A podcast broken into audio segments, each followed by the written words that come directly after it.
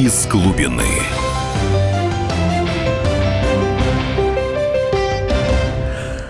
Добрый вечер. В эфире программа «Из глубины». В студии Егор Холмогоров, публицист. Здравствуйте. И политолог, и Дмитрий Стишин, спецкор «Комсомольской правды». Мы сегодня обсуждаем тем, тем много. Вот, четыре успеем освоить.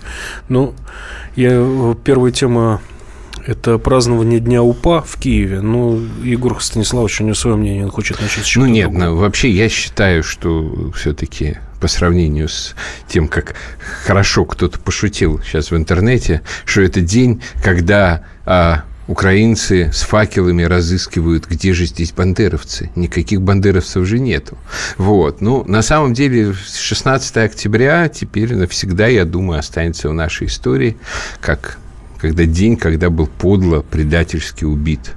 Как бы воин, с моей точки зрения, просто национальный герой, человек, который вошел в ряды как бы русских национальных героев, это Арсений Павлов, известный также как Моторола. Моторола как бы знаменитый герой борьбы за Донбасс, и мне хотелось бы его и помянуть, и как бы поговори, мы можем поговорить с человеком, который, в общем, один из первых о нем написал, который, в общем, один из первых для нас раскрыл этот феномен. Собственно, Дмитрий, э, расскажи подробнее да, да, мы о, с... о Мотороле. Мы при удивительных обстоятельствах познакомились с мотором. В принципе, вот при таких обстоятельствах с такими людьми и знакомиться. Это было середина апреля, мы находились с Сашей Коцем в Славянске. Все было переполнено слухами, вбросами, дезинформацией. А, и мы постоянно перепроверяли, перепроверяли новости. Нам пришло сообщение, что, значит, бой с какими-то разведчиками на окраине Славянска у карандашей. Там карандашная фабрика и такая стелла из бетона в виде карандашей. Вот карандаши это место называют. И мы, у нас была арендная машина с киевскими номерами. Мы помчались туда проверять. Там полная тишина. А, ночь южная, только где-то постреливают. И я смотрю, вдали пылает газель. Там была такая история. Ополченцы ехали на газели, их обстреляла группа группа разведчиков, «Газель» врезалась в столб, там, ну, в общем, неприятно было. Мы стали подкрадываться к этой «Газели», бросили машину на обочине пешком, и вдруг из темноты выныривает, как я его назвал, тяжело, тяжело вооруженный гном который очень как-то грубо к нам отнесся, кто такие, значит, там чуть ли не лежать. Мы говорим, да мы российские журналисты из «Комсомольской правды». И у него сразу отлегло. Вот он говорит, Арсений, мы тоже представились. И Саша Коц ему говорит, слушай, а можно мы подберемся поближе к этой горящей газели, ее подснимем? Он говорит, ты что, экстремалы, что ли? Ну-ка, давайте, поехали отсюда. За мной сдавайте задом и выезжаем. Тут, говорит, где-то еще ползают разведчики. Вот. Ну, потом много что было. Мы в разведку с мотором ходили и не раз. И парень, он был, ну, действительно отчаянный. Хотя многие его упрекают, как его называли, что там пиар-боец и так далее, его распиарили, мотор пиарится. Да он не пиарился, он просто нормально общался с журналистами по-дружески. Он видит, что если ты не трус, он тебя с собой возьмет везде, куда ты не попросишься. Хочешь к нему на передовую приехать, да приезжай, в отличие от других командиров, которые там устраивали какие-то тайны мадридского двора. Вот и все. Поэтому про моторы писали, что мы, что Сема Пегов там слайф нес. То есть, на самом деле, он просто был открытый и не слишком заморачивался, что называется, прям в вашей безопасности. Абсолютно. И до самой последней своей минуты жизни он был абсолютно лишен лишен такого явления, как звездянка, да, которое многих накрывает. Теперь, наверное, про УПА, да. Ну, знаешь, я на самом деле просто хотел еще как бы в память о Мотороле как бы сказать одну вещь, а, что, конечно, действительно вот удар по нему это было как бы удар в самое сердце, а как бы самое сердце этой войны, этой идеи. Почему? Потому что, ну, конечно, как бы у нашего современника, да, на самом деле и у как бы, людей древности, все равно а мышление отчасти такое кинематографическое, грубо говоря. Да. То есть нужен герой – Нужен, образ. Да, нужен образ, нужен герой, который в центре вот всего этого повествования, за действиями которого можно следить.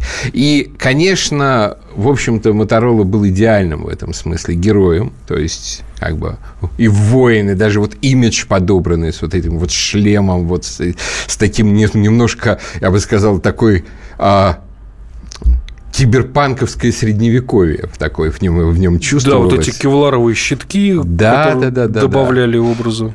То есть, и на самом деле, конечно, после того, как его не стало, вот я с грустью наблюдаю, как людям, в общем, стало значительно менее интересно следить за то, что происходит на Донбассе. Оно, с одной стороны, может быть, как бы в случае мирного развития событий, может быть, и ладно, что менее интересно, что, грубо говоря, там не бегает постоянно по интернету публика и по поводу каждого обстрела орет, а когда же мы там ударим по Киеву и так далее. Вот. Но с другой стороны, с другой стороны, ну, как все равно, на, на мой взгляд, э, Донбасс и республики Донбасса, там сегодня, кстати, в Ростове, что интересно, открыли памятник донбасским добровольцам, угу. вот, а они все-таки держатся вот этой нашей энергии, вот этой нашей поддержки, нашего тепла и сочувствия. И мне кажется, очень важно, что даже после того, как нет уже ни Моторолы, ни Гиви, ну вообще, в общем, из вот э, как бы людей, за которыми мы в персональном порядке следим, почти никого там уже не осталось. Вот, есть как бы там люди там либо столь же достойные, отважные, ну, так получилось, что медийно не раскрученные. Вот, чтобы мы все-таки не забыли о том, что что-то самое важное для судьбы нашего народа все-таки происходит именно там. А может быть, даже не только для народа. Я вот всегда, мне очень нравится такая ну, нравится мне отчасти в кавычках такое заявление Дмитрия Быкова, ну, как бы известного uh-huh. либерального писателя, о том, что вот культ Достоевского нас довел до Моторолы. То есть, с его точки зрения, это, конечно, ужасно, ужасно плохо, это чудовищно просто. Вот как бы после этого Достоевского нужно вычеркнуть изо всех программ.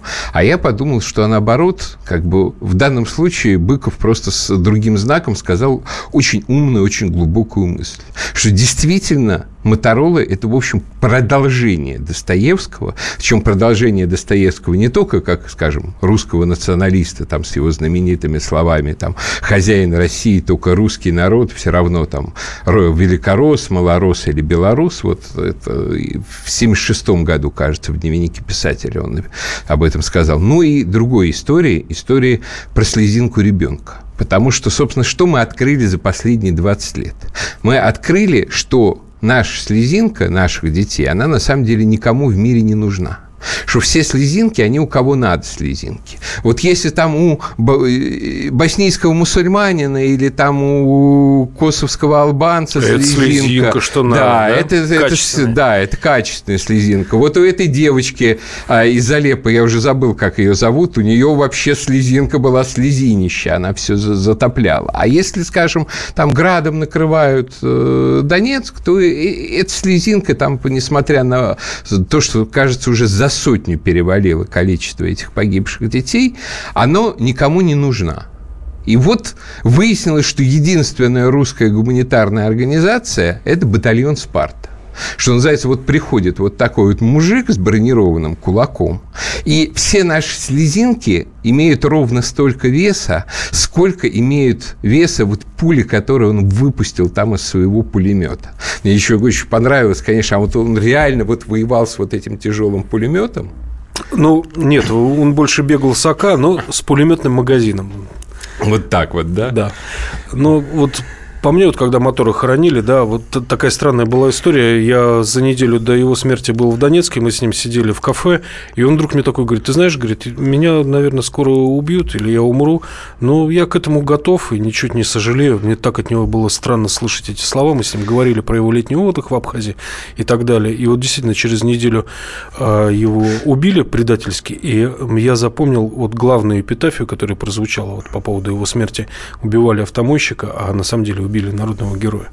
Ну вот да, понимаешь, причем я, когда, конечно, об этом узнал, а мы еще накануне буквально с сыном утром в детском мире купили солдатика Моторолу там угу. в, в одном магазине продается такой вот целый набор солдатиков Новороссии. Вот, я ему объяснял, кто это такой, чем знаменит. Вот. А, и потом я понял, как появляются вот эти легенды о героях, которые не умерли, а куда-то там их исчезли, тайно отозвали и так далее. Потому что сознание отказывается вообще верить в то, что это действительно произошло.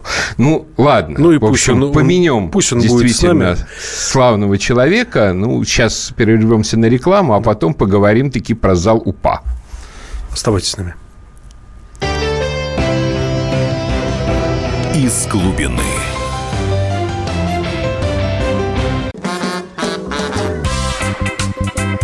И в России.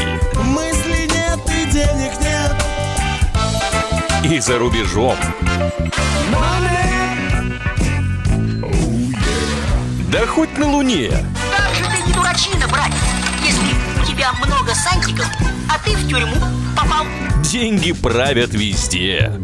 О них говорили, говорят и будут говорить. По будням с 13 часов 5 минут по московскому времени в программе «Личные деньги» на радио «Комсомольская правда». Из глубины.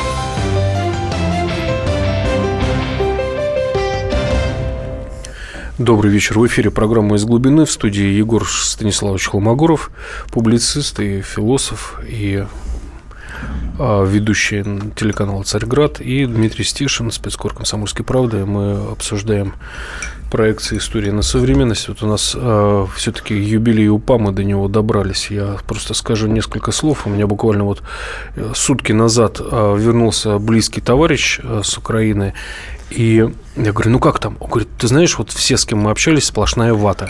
Вот, и сепаратисты. И вообще, говорит, у меня такое ощущение сложилось, что она, Украина, расползается, как вот такая, знаете, сейчас новый сорт туалетной бумаги, когда ее мочишь водой, она, она расползается, распадается в пальцах. Я говорю, и скажи мне, вот это было правильно, что Украину оставили на три года на передержку в карантине? Он говорит, да, по-видимому, это был единственный верный шаг.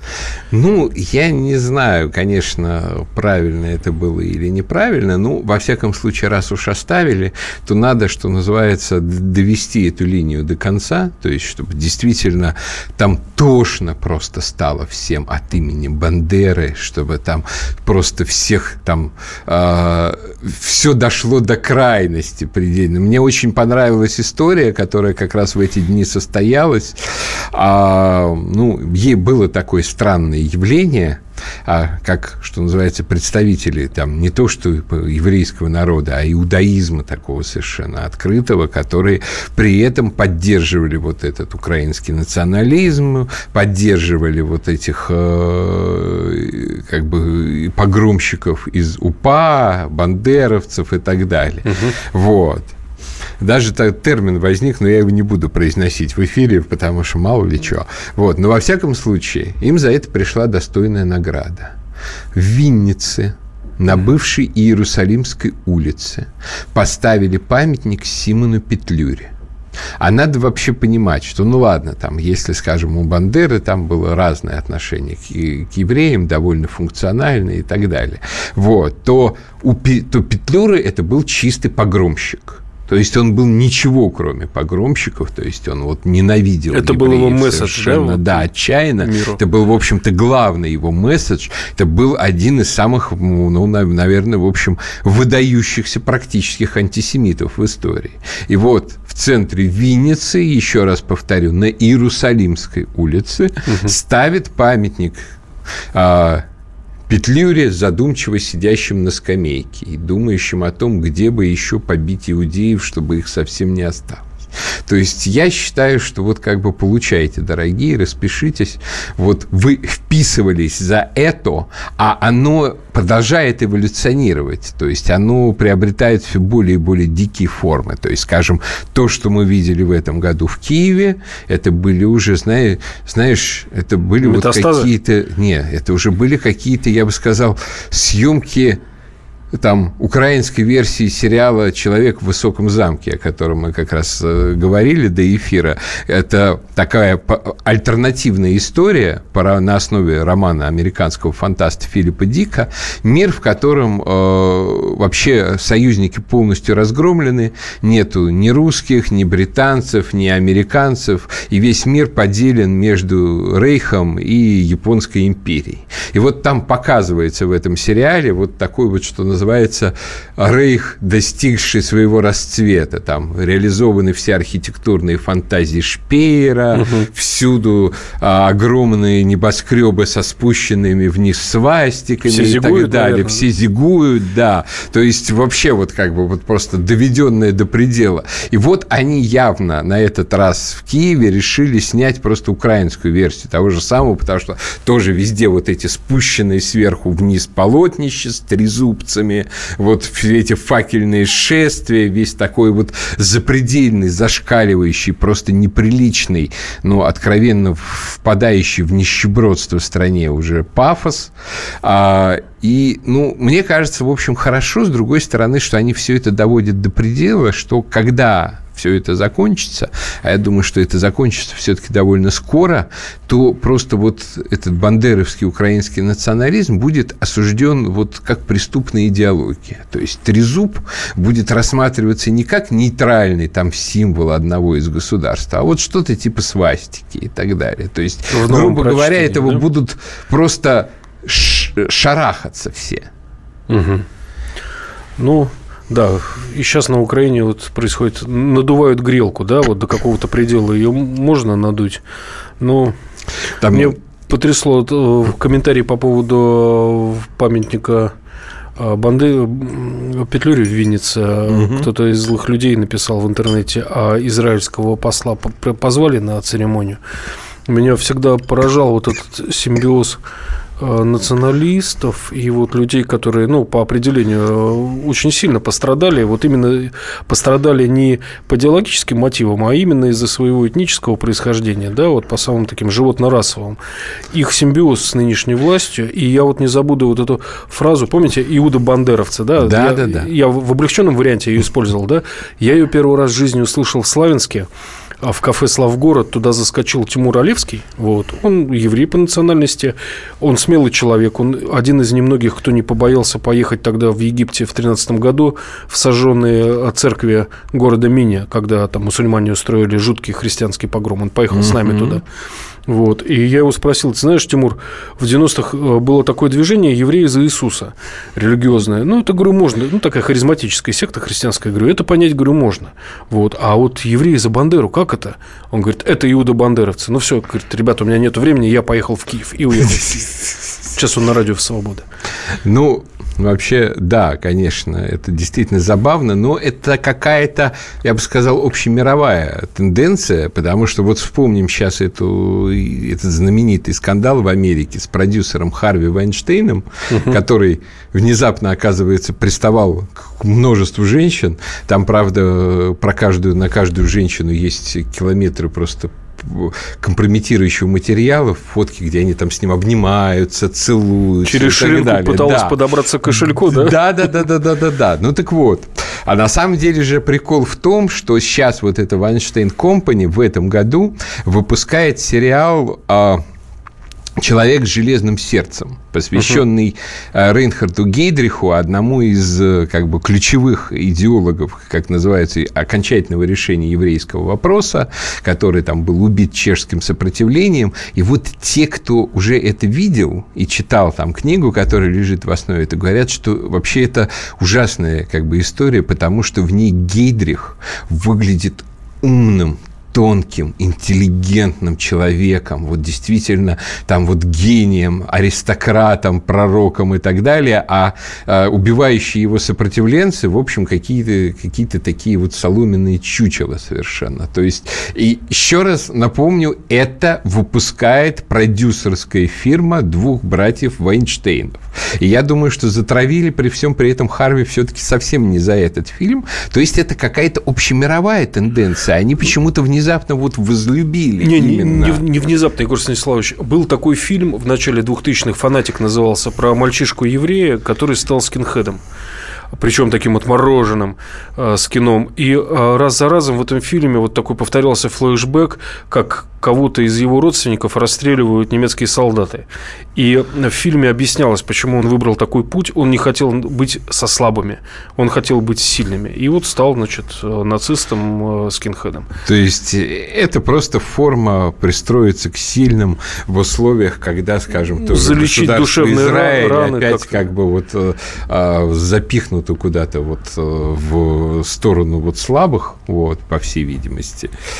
Ну, возможно, возможно, ну, что так. Ну, государ... государство Израиль устраивает все, я так понимаю, происходящее на Украине, да? Это, в принципе, государство, которое не а, оставило в покое ни одного нацистского преступника, и, ну, Я не знаю, с чем это связано. Может быть, с общим трендом политики, что Украина – это не фашистское государство, а просто антироссия, да, противовес. И поэтому ну, нужно поддерживать общемировую линию, э, не знаю, там, Вашингтонского обкома, допустим. Знаете, да? мне написали тут странную вещь. Егор Станиславович, ВВП на Украине не ниже, чем в РФ. Цены на продукты растут медленнее, медицину с образованием громят меньше. Почему с поддержкой США и Европы они не могут простоять дольше, чем РФ? Во-первых, вас э, кто-то обманул касательно э, ВВП Украины. То есть, на самом деле, давайте просто вот сравним. У меня тут есть компьютер. А, в 2000 2013 году при проклятом Януковиче ВВП Украины был 183 миллиардов э, долларов США. В 2016 году на, на пике демократии он составляет 93 миллиарда. Вот такая вот цена незалежности, Майдана и всего прочего. То есть падение ВВП в два раза. И потом как в России с... как-то уже давно в секонд-хендах не одеваются, а на Украине это тренд, там есть даже элитные ну, секонд-хенды. Да, ну и, и вообще как бы в этом смысле она а, просто он с, с ВВП России в абсолютных цифрах тоже несопоставим. Ну, продолжим буквально через несколько минут, оставайтесь с нами.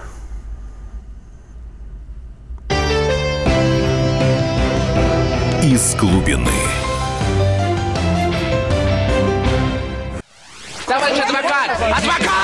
Спокойно, спокойно. Народного адвоката Леонида Альшанского хватит на всех. Юридические консультации в прямом эфире. Слушайте и звоните по субботам с 16 часов по московскому времени. Из глубины.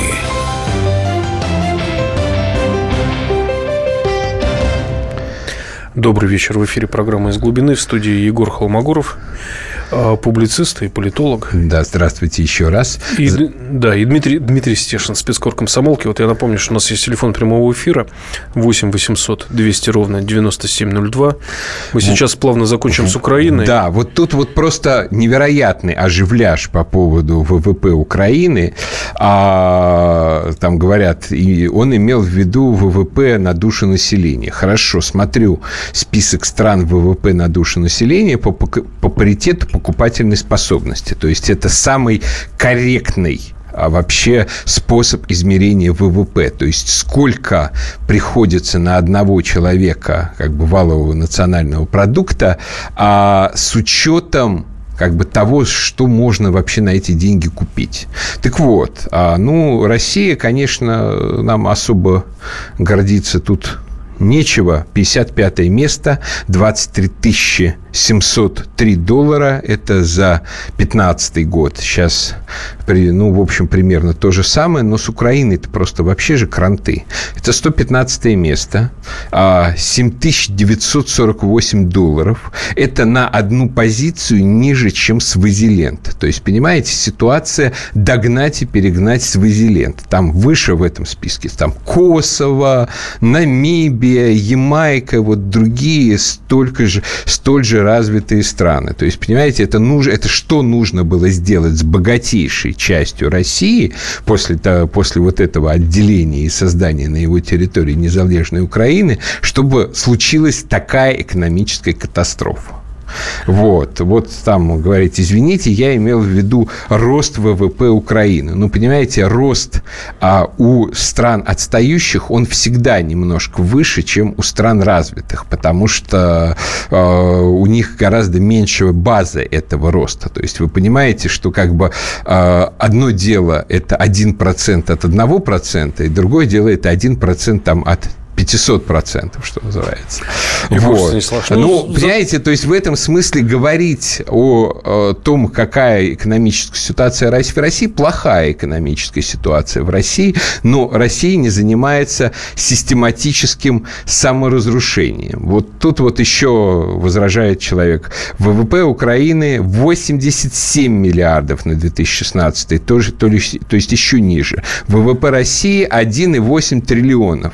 Медицина Медицина полностью уничтожена на Украине, цены выросли в три раза, коммуналка в пять, брат из Киева уже вешается. Школы стали платными, начиная с третьего класса. И не забудем, что сейчас еще для как бы, в общем, значительной части населения Украины вообще возможности к получению нормального образования закрыты, потому что принят закон, по которому образование будет вестись только на украинском языке, то есть это будет стопроцентно не, конкурентоспособное образование, скажем, например, э, если ехать в Россию. Ну, как вы понимаете, в Польше там или тем более в Италии с образованием на украинском языке ты тоже ничего не сделаешь. То есть таким образом фактически, скажем, даже какие-то возможности уехать куда-то для граждан Украины, в общем, если говорить серьезно, закрываются. То есть все, что остается, мне, как мне говорят, сейчас все, кто может,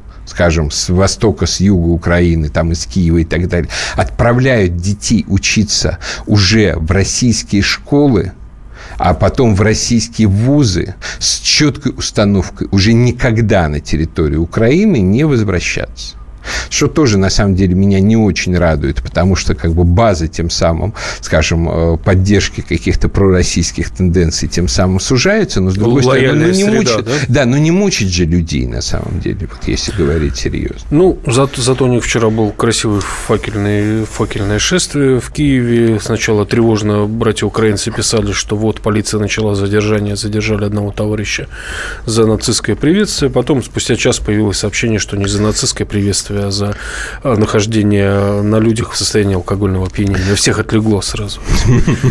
Вот нам еще пишут, что у Гейдриха вроде были еврейские корни, может, поэтому Вайнштейны взялись за это. Ну... Это бездна, Егор Станиславович. Хоть мы и программу из глубины. Да, мы уже, это это уже прямо из бездны, да. Ну, вот. Ну, про Крым и Турцию. Да, вообще про, про, поговорим про э, Ближний Восток, про то, что там творится. Ну, как известно, знаете, есть очень... Э, Дмитрий, ты вроде знаешь Пашу Светенкова, да, политолога. Да. Он придумал очень хорошую формулу а, как бы оценки внешней политики Турции. Он сказал, что у Турции ведет дипломатию дервиша.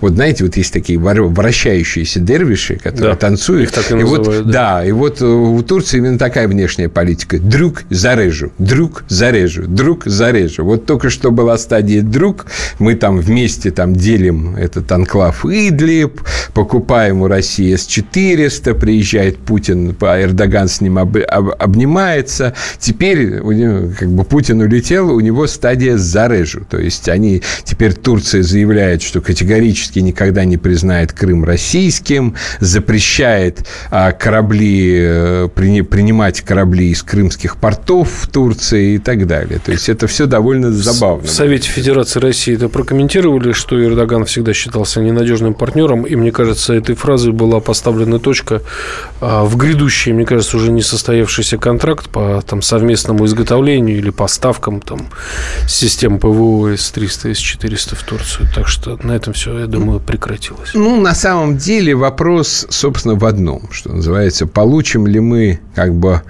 некоторую поддержку от турок при разделе вот этого самого анклава Идлиб – анклава, где, в общем, главную роль играет Нусра, то есть фактически а, боевая организация Аль-Каиды на сирийской территории, а, где у каждой из сторон есть свои интересы. У нас интерес вместе с сирийцами простой, просто чтобы вот этой нечисти уже больше на сирийской земле не было. Это был, это был последний крупный анклав, да. который еще не контролируется, что называется, э, ни сирийцами, ни курдами, ни никакой, что называется, более-менее приличной силой. Вот. У турок свой интерес, он гораздо, что называется, менее благородный. Это а, разде, разделить как бы ввести свои войска в Идлиб и тем самым разделить два курдских анклава между собой. С тем, чтобы они не объединились, потому что с учетом недавно провозглашенной иракским Курдистаном независимости, это вообще э, а, получается Курдистан от моря до моря практически. Ну и вообще, вот я когда был в Курдистане, я считал, что это ну, одна из провинций Ирака, а на самом деле оказалось, что в Ирак просто и как бы можно просто и быстро быстро въехать именно через Курдистан, потому что там своя атмосфера. Вот, и они спокойно нам выдали визы, там чуть ли не за неделю. В Ирбиле оказалось, я так посмотрел на улицы города Ирбиль, это столица Курдистана, и если бы я там появился на своей машине, мне бы милостыню кидали на светофорах в окошко. Потому что там люди передвигаются на Тойотах Land Cruiser и Prado, вот. Но кто же совсем бедный, там, не знаю, Toyota Prius. Вот. И там, там вообще все хорошо, им даже парламент не нужен, они его закрыли давным-давно.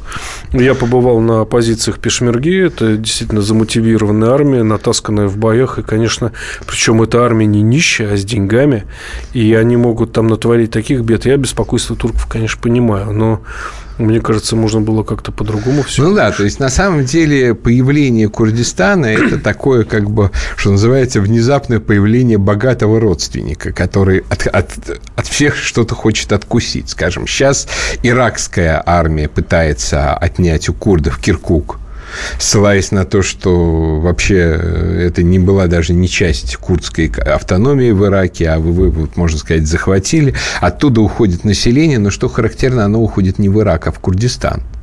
То есть явно оно хотело бы жить в составе Курдистана, а не в составе Ирака. Вот. То есть э, если, если там начнется война, то будет, конечно, отдельная жесть. Особенно интересно в этой связи, а, на чью сторону ринутся в этом случае бывшие игиловцы, потому что они явно найдут более перспективное, нежели уже схлопывающийся проект ИГИЛ применение своим э, э, силам, способностям способностям, а все-таки, надо сказать, вояки, они, в общем, не слабые. Ты да, согласен да. с этой Конечно, точки да. зрения? Что я думаю, что, в общем, как бы а, в истории колониальных войн, в общем, ИГИЛ – это что-то такое самое крутое со времен суданских дервишей в XIX веке, которых смогли разбить только при помощи пулеметов «Максим», потому что просто как бы был технический разрыв. Ну, я могу сказать, э, это, конечно, все слова, да, но вот сами курды мне говорили вот в процессе штурма Масула, что мы не знаем, что мы будем делать. Там 700 или 800 тысяч было человек, которые остались под ИГИЛом и жили там припевающе не один год. Что будет, когда они, значит, вернутся к нам или мы их к себе заберем? Вот они вот у нас тут возникнут в таких товарных количествах люди лояльные ИГИЛ, что у них в головах и так далее. Ну, вообще, собственно, с этого, в этом-то и проблема, что ИГИЛ начался с обижи, обиды иракских суннитов – которых после Саддама Хусейна отстранили вообще от всего. Фактически страна была поделена между курдами и шиитами. Вот. А суннитов вообще уже начали считать ни за что, и тогда они начали создавать какое-то свое образование, но вот кто-то им подбросил идею, что его надо создавать под вот этим как бы личиной самого такого жесткого, агрессивного, там, людоедского просто ислама вот, а не под какой-то другой. Ну, это тоже... Ну, это мы так говорим. Мы люди из постиндустриального 21 века, а они всего лишь живут в традиции, вот как они считают. Ну, понимаешь, дело в том, что до этого-то при Саддаме они были все очень светские. Это, в общем, была одна, одна из таких светских республик э, Ближнего Востока. Да, как и Сирия. Да, у них была же одна партия, в общем, на двоих БАС, партия арабского социалистического возрождения, которая до сих пор, собственно, у Асада в Сирии является правильной. Вот, ой, слушайте, дайте отвечу вопрос. А из глубины чего вы вещаете? Мне даже таки неприлично представить. Это вы плохо просто читали Библию, а Библию надо читать. Это один из псалмов так начинается. Из глубины возвах тебе Господи. А в латинском варианте это называется de profundis. Это очень известное выражение. Просто вот, к сожалению, видимо, когда вы росли, еще не преподавали основу православия православной культуры. Ну, после рекламы мы вернемся к основам культуры, правда, совсем не православной. Оставайтесь с нами. Из глубины.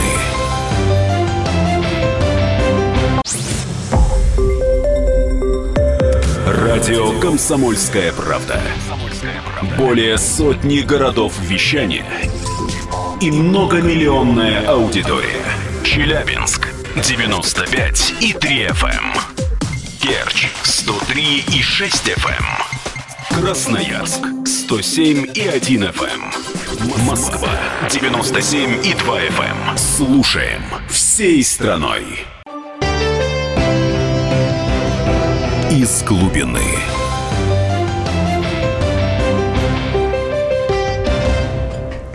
Добрый вечер. В эфире программа «Из глубины». Последняя часть. В эфире Егор Станиславович Холмогоров. Здравствуйте. И спецкор комсомолки Дмитрий Стешин. А у нас сейчас мы поговорим о двух разных формах искусства. Главное событие, наверное, сегодняшней ночи и утра. Легендарный хулиган и акционер Павленский, бежавший во Францию, получивший там э, политическое убежище. Да, вот мне тут подсказывают из зала, э, что есть справка по Павленскому. Давайте ее просто заслушаем. Справка на радио «Комсомольская правда». Петр Павленский, российский художник-акционист, родился в 84-м в Ленинграде. Скандальную известность получил в 2012-м, когда в поддержку группы Pussy Riot зашил себе рот суровой ниткой в рамках одиночного пикета у Казанского собора в Санкт-Петербурге. Павленского сразу же отвезли на скорой к психиатру, который признал его вменяемым. Самая известная акция Петра Павленского состоялась в 2013 в Москве. В день полиции обнаженный художник прибил свои гениталии к каменной брусчатке на Красной площади. Павленский назвал это метафорой апатии и фатализма современного российского общества. Года позднее голый художник забрался на забор Института психиатрии имени Сербского и отрезал себе мочку уха в знак протеста против использования психиатрии в политических целях. Его еще раз отвезли на психиатрическую экспертизу и снова признали вменяемым. В 2015-м Петр Павленский поджег дверь здания ФСБ на Лубянке, объяснив, что горящая дверь Лубянки, цитирую, «это перчатка, которую общество бросает в лицо террористической угрозе». Художника задержали за мелкое хулиганство. Суд признал его виновным в повреждении объекта культурного наследия и обязал выплатить штраф в 500 тысяч рублей. Практически столько же, 481 тысячу, судья обязала Павленского заплатить в рамках гражданского иска от ФСБ. Справка на радио «Комсомольская правда». Но вот по поводу первой акции с зашиванием рта Павленским какой-то безвестный интернет-тролль из Петербурга зашил себе ягодицы сразу же. Чем как бы свел, мне кажется, художественный эффект в ничтожество. Вот есть такая хорошая русская пословица старинная «дураков и в церкви бьют».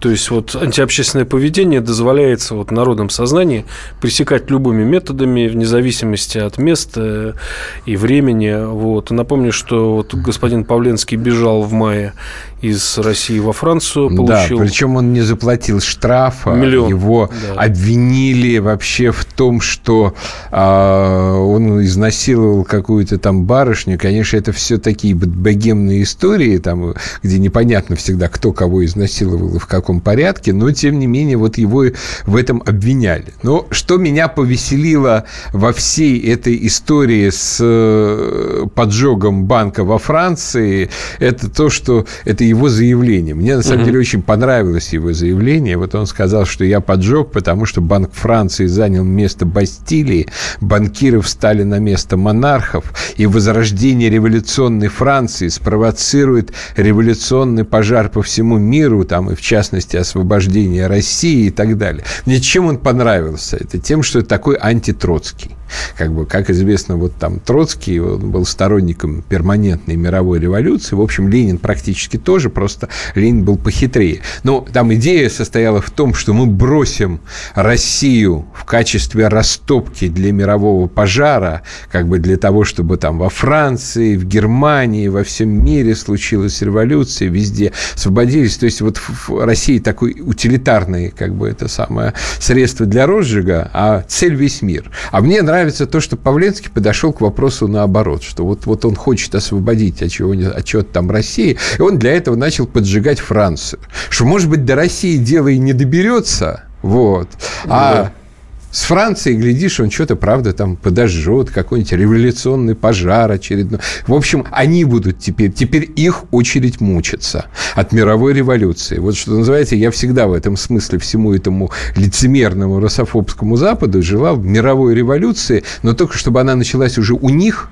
а не у нас, а мы бы вот постояли в стороне, как тогда, скажем, Англия э, после русской революции стояла в стороне, еще потирала Мы могли бы ручонки, помочь да. энергоносителям, еще кого-нибудь кого-нибудь к ним туда отправить. Вот главное, чтобы его обратно в Россию не выдавали. Да, вот на самом деле, вот э, мне кажется, что это идея, что всех вот этих творческих, э, замечательных людей, там, акционистов, перформансистов, там, поджигателей, рисователей, всех туда, туда, туда. Можно даже, я думаю, выплачивать им небольшую субсидию, чтобы они там сразу Подъемный. с голода, да, с голода не умерли, потому что, ну, немного, потому что они там, конечно, реально звереют. Вот эти представители группы «Война», знаменитые, которая м, мужской половой член рисовала на мосту в Летели, Петербурге, да. да, напротив э, ФСБ, вот, а так а, Вазовиков, кажется, его зовут, или как-то вот так вот. Воротников. Да, вот как-то вот так вот. Ну, в общем, короче говоря, а, он оказался там в Европе, он тут же вообще стал большим фанатом Ватой, России, ватой Путина, абсолютным ватником и так далее. Что говорить, вот. Ну, на самом деле, с учетом вот всего вот этого, конечно, это очень, э, как бы про Павленского самый хороший вопрос, который я сегодня прочел в Телеграме. Простите, вот он художник, а где можно посмотреть его картину? Ну да, это художник, который не рисует. Но он, он закончил, закончил Щукинку по классу монументальное искусство. Ну, в принципе, да, но зашито то- вот то- то есть это- монументально. То есть это, запомнил. это какое-то э, использование своего собственного мяса в качестве материала, видимо, Ну вот да. Что интересно, Егор Станиславович, вот таких художеств вот в справке не было. Например, 23 февраля 2014 года они притащили, Павленский все это мероприятие возглавлял, э, к храму Спаса на Крови в Петербурге. Э, Притащили железные листы, кучу покрышек подожгли, э, махали украинскими флагами, мешали пожарным. Но никого ж не посадили. Вот везде после всех этих мероприятий он э, соскакивал. Он даже не попал на какое-то там более-менее внятное медицинское лечение, только обследование в институте сербского. А я сегодня покопался в уголовном праве Франции, крайне запутанном вообще. Еще Лимонов про это писал, да, и понял из, что ему может в данном случае грозить, если его антиобщественное деяние признают угрозой государства, что он, кстати, задекларировал, это минимум 10 лет поражения в гражданских, оказывается, у них есть поражение в семейных правах. А, Я не очень могу понять, как, так. но, по-видимому, Ну и детей отберут. Детей отберут, да. И штраф э, по аналогичным преступлениям, поджоги, я просто посмотрел, просто поджоги, да, во Франции, которые были, там какие-то пожарные э, поджигали мусорные баки, видно, у них там от э, наработки зависит зарплата, и вот они себе работу придумывали, ну, порядка 100 тысяч евро штраф. Ну, либо тюремное заключение. Ну, вот такое вот искусство. Но я, у меня есть и хорошие новости. Вот. Э, Я, я же теперь, у меня теперь стал кинологом. Да. А, вот, и, собственно, на Царьграде веду в программу про кино. Я знаю, что кинолог – это про собачек, и это была шутка. На всякий случай, если сейчас пришлете мне поправки. Вот, так вот, а, конечно, эта профессия, она лишает половину удовольствия от просмотра кино. Ты начинаешь как бы ходить а, по расписанию и на то, что как бы и смотреть на все по таким профессиональным взглядом, но тем не менее хорошая новость есть. Но в, де- У в нас детстве все мечтали о такой работе. после года, в общем, позорных провалов, когда вот выходил из кинотеатра просто, извиняюсь, э, просто описанный с ног до головы, вот, причем после, там, от, начиная там от викинга этого притяжения и так далее, и вот сейчас вот там до Крыма или до Матильды, в общем, все это позор за позором. И тут на одной неделе выходят два хороших фильма, которые оба вот просто советую нашим слушателям посмотреть. Это «Салют-7», действительно фильм оттасный. Причем вот в начале года вышел «Время первых» про космос, тоже фильм неплохой, но «Салют-7» гораздо лучше, потому что они избежали ловушки, они не стали экранизировать Википедию, они придумали такую фантастическую историю, там, отдаленно на основе реальных И событий. не стали но очень экранизировать мемуары. да, но очень драйвовую, очень драйвовую. И второй фильм, который, который тоже, в общем, снято, сня, снята та же про- продюсерская компания Сильянова. А, видимо, он единственный пока умеет у нас все-таки организовывать производство нормального кино. «Аритмия». то фильм Бориса Хлебникова тоже очень классная такая помесь мелодрамы о жизни врачей и социальной драмы о реформе медицины, а вот тема реформы медицины, тема скорой помощи тут неожиданно оказалась актуальна вот после смерти актера знаменитого да. нашего, да, а, когда, когда не доехала до него скорая, потому что было слишком много вызовов, а я понимаю почему, потому что мне в этот момент тоже было фиговато, еще бы немножко, я бы тоже бы стал бы в скорую звонить, то есть, видимо, реально у них там был просто поток, просто на всех не хватало. И вот аритмия – это классная совершенно драма о жителе жизни молодого врача скорой помощи, который, с одной стороны, там очень смелый, очень профессиональный, с другой, там, поддающий и немножко такой асоциальный, ну, вот смотрится на одном дыхании, и вот вроде такая невеселая, не позитивная тема, а такое доброе чувство потом вот остается, вот после нее хочется жить. То есть можно предположить, что работает закон сообщающихся сосудов, а Павленский перемещается в один сосуд, а в другом прибывает, да? Будем и, надеяться, да. И будем надеяться, что вот столько было стонов, что мы не умеем экранизировать собственную историю, а вот когда вот ее экранизируем как американцы, да, простите за сравнение, да? А, да, и давайте ходить в кино, ну, а пока до следующей недели. До встречи. Из глубины.